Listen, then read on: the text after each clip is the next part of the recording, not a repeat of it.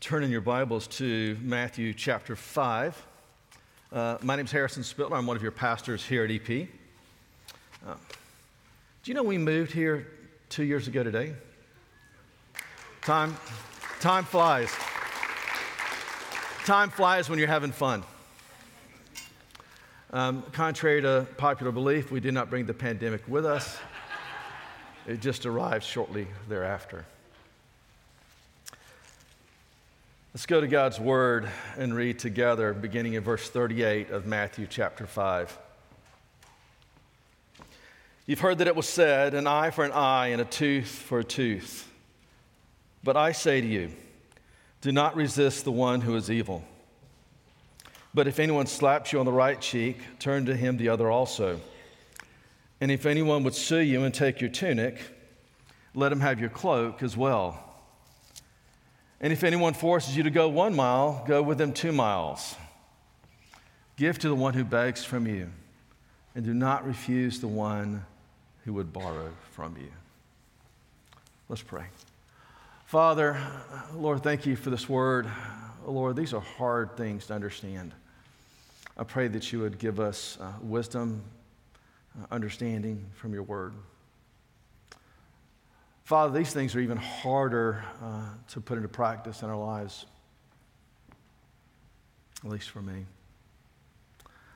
So, Father, I pray that you break through the hardness of our hearts. Father, break through those places where the world has informed our hearts and catechized our hearts and shaped who we are. Father, and reshape us, reform us, remake us according to your spirit. And Father, now for this one that would proclaim your word, I pray, Lord, I beg of you that you would be honored and glorified. Father, that I would decrease and you would increase. For you are worthy. You are so worthy of all the honor and all the praise and all the glory. Yet not I, but through Christ in me. Amen. Amen. When I was a, a, junior in high school, uh, I was wrestling. I was a wrestler.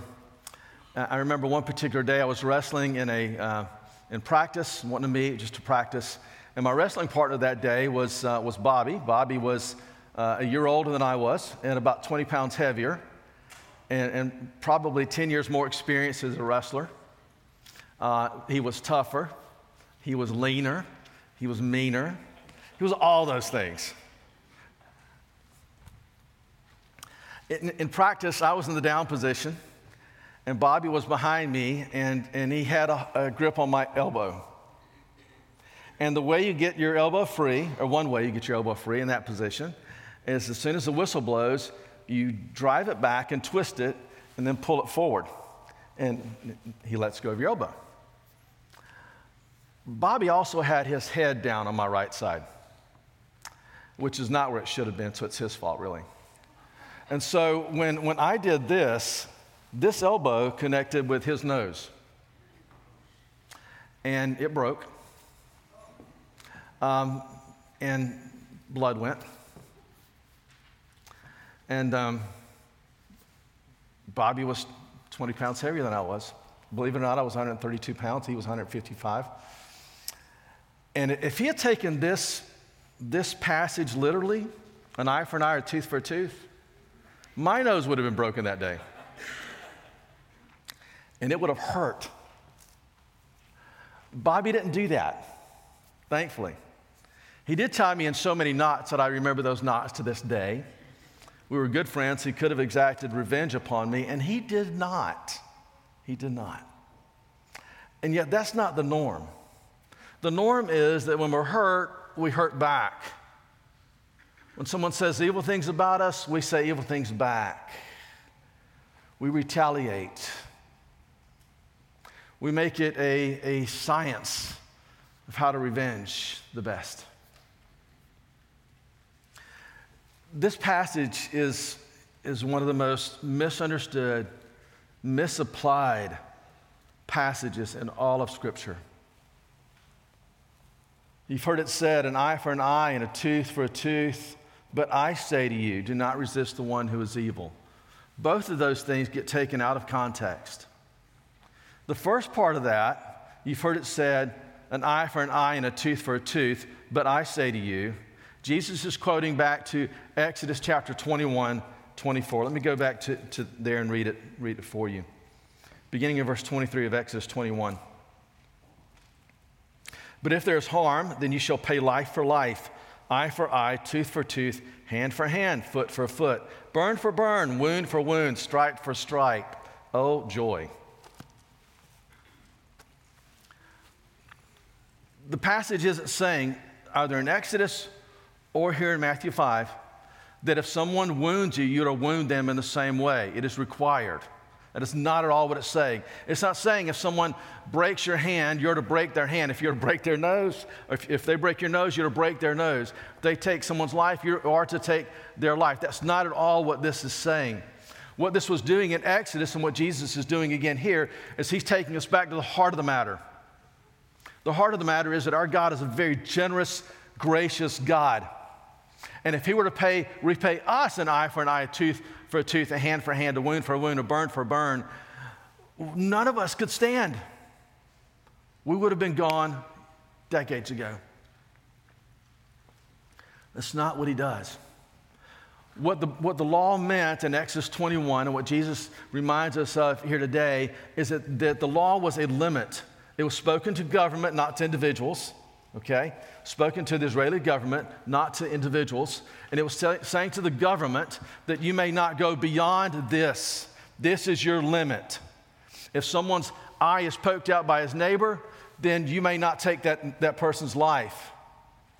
If their hand is damaged or cut off or something of that nature, you may not take their life. You, there is a limit here. So it was a boundary that, that God set up in Exodus for the people of Israel. You may go this far and no farther. So it was a limit. It wasn't a prescription that this is what you must do. It was a limit. It's really important for us to understand. This isn't saying that we are justified when we exact revenge upon our neighbors or our friends or even our enemies. In fact, if you go on, um, on down further, we're going to find, you know, Jesus, in fact, it's in verse uh, 43. You've heard that it was said, You shall not love your neighbor.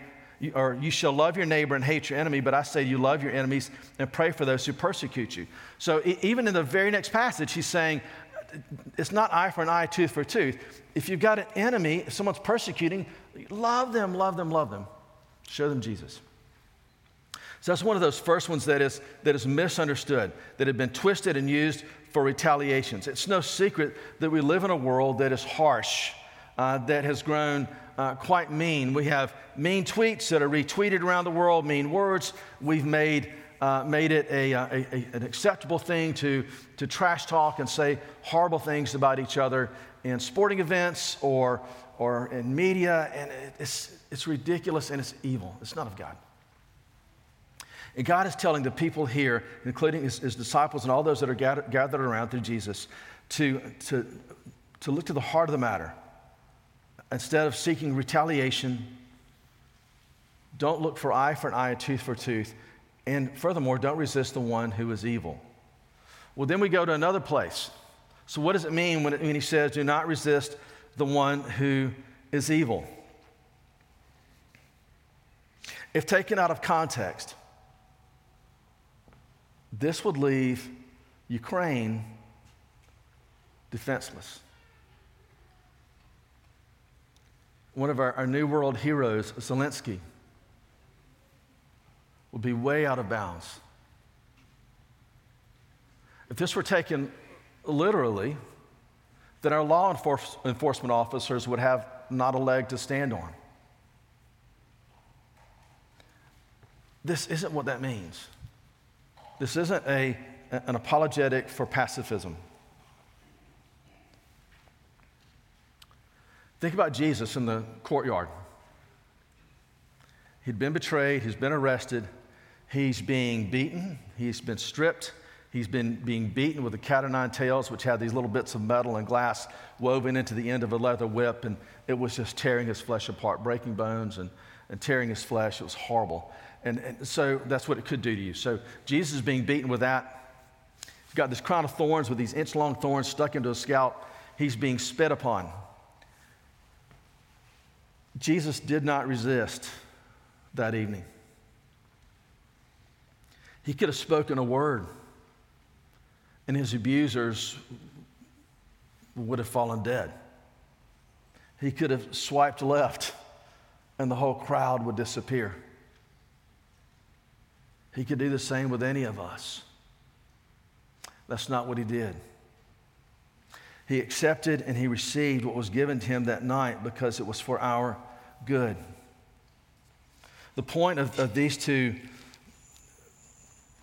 sentences that an eye for an eye, tooth for tooth, do not resist the one who is evil. The, the point of that is, is first, do not resist the wounds that come to you on behalf of Christ. Okay, there's two things. Do not resist the wounds that come to you on behalf of Christ. And second, um, do not resist the wounds, um, the actions that, that come to you uh, not on behalf of Christ, but on behalf of Christ. That, listen, if you're going to follow Jesus, you're going to, hit, you're going to get those. Uh, if you're going to follow Jesus, you will be rejected as Jesus was. If you're going to follow Jesus, you will have words that are, that are evil spoken against you, just as Jesus was. You will suffer just as Jesus did. He promised us that that's going to happen. And He's saying, don't resist that when that happens. But if there's other wounds and actions that, that come against you, he's, he's teaching us also that there's a place here for not resisting. Go back to one of my, my favorite stories, Les Mis. You've got Jean Valjean, our hero. He's stolen a loaf of bread because his family is hungry. And yet he spends years in prison because of it. What Jesus is teaching us here in this place is, is that that's, that's not a right application of this passage. If someone has stolen bread from you, or someone's stolen your chickens or whatever, maybe they need those, and maybe you go an extra mile. We'll talk about that in a moment to feed them and make sure they've got what they need. In other words, he's saying you don't have to exact revenge upon those individuals. There's other avenues that you can take. You can remain in a relationship with them. You can run, or you can remain in a relationship. You don't have to take the words and the actions to heart uh, instead of chewing on them, which brings about uh, spiritual indigestion. Uh, you, you can let them go and forgive the individual. You can continue to engage with them with a heart that aims to think the best of the other person. It gives the other person an opportunity, perhaps, to insult you, uh, to wound you some more. And nobody wants that, right? Our natural reaction is to run well, it's to either exact revenge or to run, to fight or to flight. And, and, and Jesus is saying, neither one of those. Remain. Um, please don't hear me say, don't hear me say that you should remain in an abusive relationship. We don't see that anywhere in Scripture. Do not remain in an abusive relationship. But if you've got a neighbor that's giving you fits, continue to love them.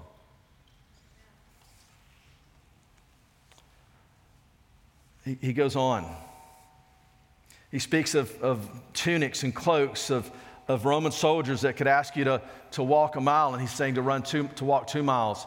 In this, in this time, you're allowed to sue someone for their tunic, their, their undershirt, their undergarment. Um, don't ask me why you want somebody's undergarment, but that's what you're allowed to do. But you weren't allowed to sue them for their, for their cloak, for their robe. Uh, I, I guess because that was the, the thing that would keep you from the elements or something of that nature. And Jesus is saying, look, if somebody needs your, your undershirt, your, your tunic, give it to them. But if they need it, give them your cloak as well. Be generous. A Roman soldier was allowed by law to ask a Jewish person to carry his armor for him up to a thousand paces. He couldn't require him to carry it for two miles. Thousand paces is about a mile or so. You, you could do it for a mile, but you couldn't do it for two miles or three miles or anything more than that. So Jesus is saying, look, if a, if a Roman soldier or an enemy or somebody else comes to you and they ask you to walk with them for a thousand paces. Walk with them too. If they ask you to get into a hard place in their life, do that, but stay in, in it a little bit longer.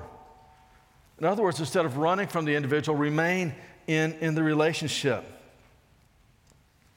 So, what can happen there? Two things can happen. One, they can come to know Christ just by you remaining in that relationship with them in the hard place. They might come to know Christ because you're showing them the light of Jesus Christ. The same way that Jesus remains in a relationship with you and I when we abuse him with our rejection, when we abuse him with our, our words, when we uh, abuse him with our lack of worship, and he remains, Jesus is teaching us remain. Don't run from the relationship. Second thing that, happen, that can happen, though, is that that individual can be God's sandpaper in your own life to shave off the rough edges in your life and sanctify you. That's a $30 theological word that just means making you more like Jesus. God will use those hard things and hard people and hard places in your world to make you more like Him. I think of um, that scene in Lord of the Rings. It's at the end the end of all things. Frodo and Sam are discussing Gollum, Smeagol. Gollum was their, their, uh, their arch enemy, their, uh, the, the one that had made their, their lives so miserable. And Frodo says, Do you remember Gandalf's words? Even Gollum may have something yet to do. But for him, Sam, I could not have destroyed the ring. The quest would have been in vain, even at the bitter end. So let us forgive him for the quest is achieved. And now all is over. I'm glad you're here with me, here at the end of all things, Sam. Gollum had made their lives miserable, and there, I'm sure you can think of people that have made your lives miserable. Jesus is teaching us here in this hard passage to forgive those that have made your life hard, to forgive them and remain in relationship with them as much as you can. We see it in John 15 where Jesus instructs us to remain in the vine your translation there might say abide, abide in Christ, abide in the vine. Uh, I might say dwell.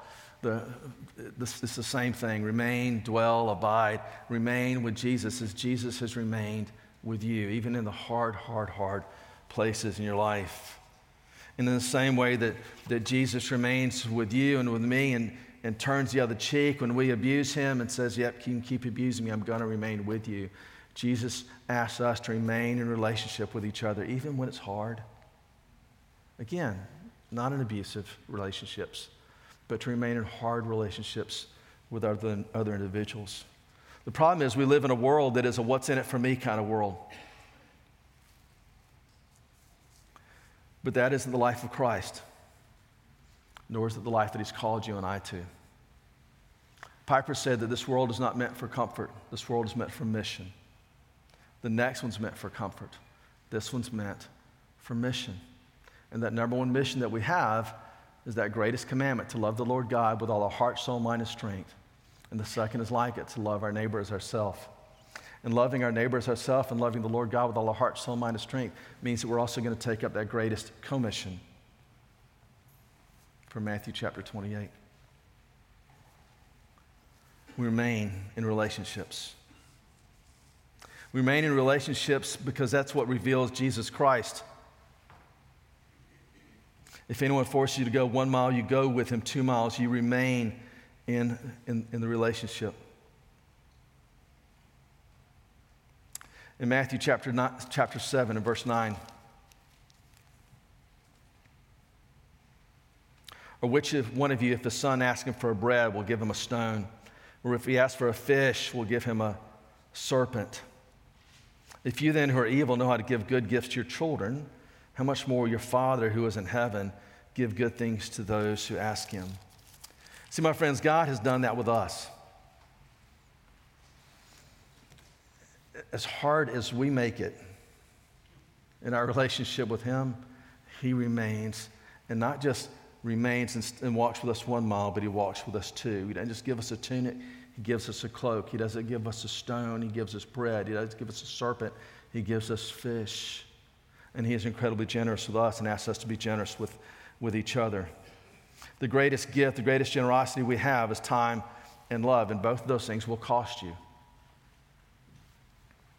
A friend once came to me, he was a church planter, pastor, and he had gone to a conference where they told him that if he, if he planted a church, he was going to lose all of his friends within five years, and he didn't want to do that. And so he said, So, Harrison, just help me. How do I, how do I keep from losing all of my friends? And, and I, I looked at him with, with compassion, and, and I said, You can't. You can't. For if you're going to love like Jesus loved, you're going to face rejection like Jesus faced rejection.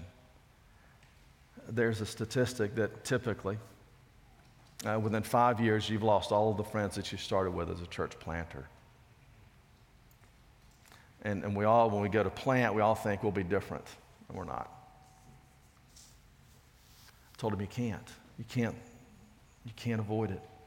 If you're going to love like Jesus, you're going to, you're going to lose that. But you remain in it. We have to remain in it because we have to be local to love. What do I mean by that? You, you, you listen, we can send gifts, we can send help uh, to places like Ukraine, and we must. But if we're going to love someone in their lives, it's better if we're local. I don't mean only love the people and only do mission that are local. What I mean is we need to get in each other's lives. To sit across the table from each other, to sit on the bench with each other, to do life one on one with each other. We have to be local if we're going to love. Christianity is local. That's why Jesus left heaven and came to earth. Christianity is not an American thing, it's not an Annapolis thing. So our, our, our, our, love for our country, our love for our city doesn't inform our Christianity. It's the other way around. Our Christianity is to inform our love for our country and our city. Our Christianity is not, is not, is not boundary driven. So we, we love within our country, we love within our city, and we love outside. So we get to love the people of Ukraine through whatever way we can, and they're in desperate need. We get to love the people of Afghanistan, many of whom have come to our shores as refugees. And so this afternoon, for example, from 1 to 3, we've got a, a presentation here in, in this sanctuary to talk about how we can love uh, our, our, brothers and sisters that are refugees from Afghanistan, uh, many of whom uh, they left with the coats and the clothes on their back. And they need tunics and they need cloaks. They need shoes and socks. They need places to live. They need jobs. They need a fresh start. And we can help them do that. So that, that's folks that have come here to us. We, we can help love and remain in relationship through a learning center that is, that has begun here at EP in the afternoons, where we're, we're coming alongside uh, students that fell behind during the pandemic. Uh, many students were able to keep up. Some students, especially those that spoke another language, from whom English is not their first language, or if it wasn't the first language for their parents, the parents couldn't help them with homework, those students fell way behind. And so, uh, through Marshall Hope, Tatiana has developed uh, a learning center which is meeting here in the afternoons. If you want to know more about that, see uh, Lori Nelson. She can point you in that direction and connect you. They're in great need of people that will come alongside these students and teach them basic things geography, uh, math, reading, art. Um, so, those are ways that we can come alongside people that from the outside to the inside. We're also sending people out. Uh, our wonderful, incredible Laura Parker, we'll be sending her out to love the people of Japan. Uh, sometime in April, I think, is when Laura's leaving. Yeah, and so uh, we're going to miss her here, but at the same time, through Laura, we get to have an impact and take the gospel of Jesus Christ to the people of Japan who have that, that desperate, desperate need for the gospel just as we do. Uh, inside EP, we have needs that we can come up and we can come along and, and side others and love locally. For example, uh, we need um, eight people. There's maybe 200 people in here. We need just eight people to work in our preschool nursery during the 8:30 worship service. Just eight, eight. All you got to do is call Bridget or email Bridget, bjohnson at epannapolis.org, and she'll be happy to put you to work. And those parents that are not able to come to a worship service at 8.30 now will then be able to do that, okay? Listen, you're taking care of two-year-olds. How hard can it be? Truly, they, they can be the most lovable and they are absolutely the most forgiving. And it's so much fun. What I miss most about being an ordained pastor is that I don't get to work with two, three, four, five year olds on Sunday mornings anymore. That was the greatest fun uh, for me. We had a blast doing that. So I encourage you to do that. We need, uh, we need three more at the 11 o'clock service. We need eight at the 8.30 service, three more at the 11 o'clock service, service to enable parents to come to worship in, inside the sanctuary instead of being at home. We can help in that way. We can love locally. My friends, all of this reflects Jesus Christ. He is incredibly generous with us, and He asks us to be incredibly generous with each other. As we have loved Him with all our heart, soul, mind, and strength, we then love each other, our neighbor, as ourselves. That's where this passage takes us, with generous love. Will you pray with me? Father, we thank you for your generous love for us. We pray, Lord, that you would help us to understand more about what that means. Father, about the generosity of your own love towards us. And we pray that, you, that we would then take that love and give it to others for your glory and for their good. Father, if there's anyone here or listening online that has not uh, yet uh, learned what it means to love Jesus and follow Christ, that has not yet been forgiven of that sin, Father, I pray that even today their lives would be transformed. Lord, as they would experience the generosity of your forgiveness for them. We ask it in Jesus' name. Amen. I, want us to turn at this point to, a, um, to the most beautiful example of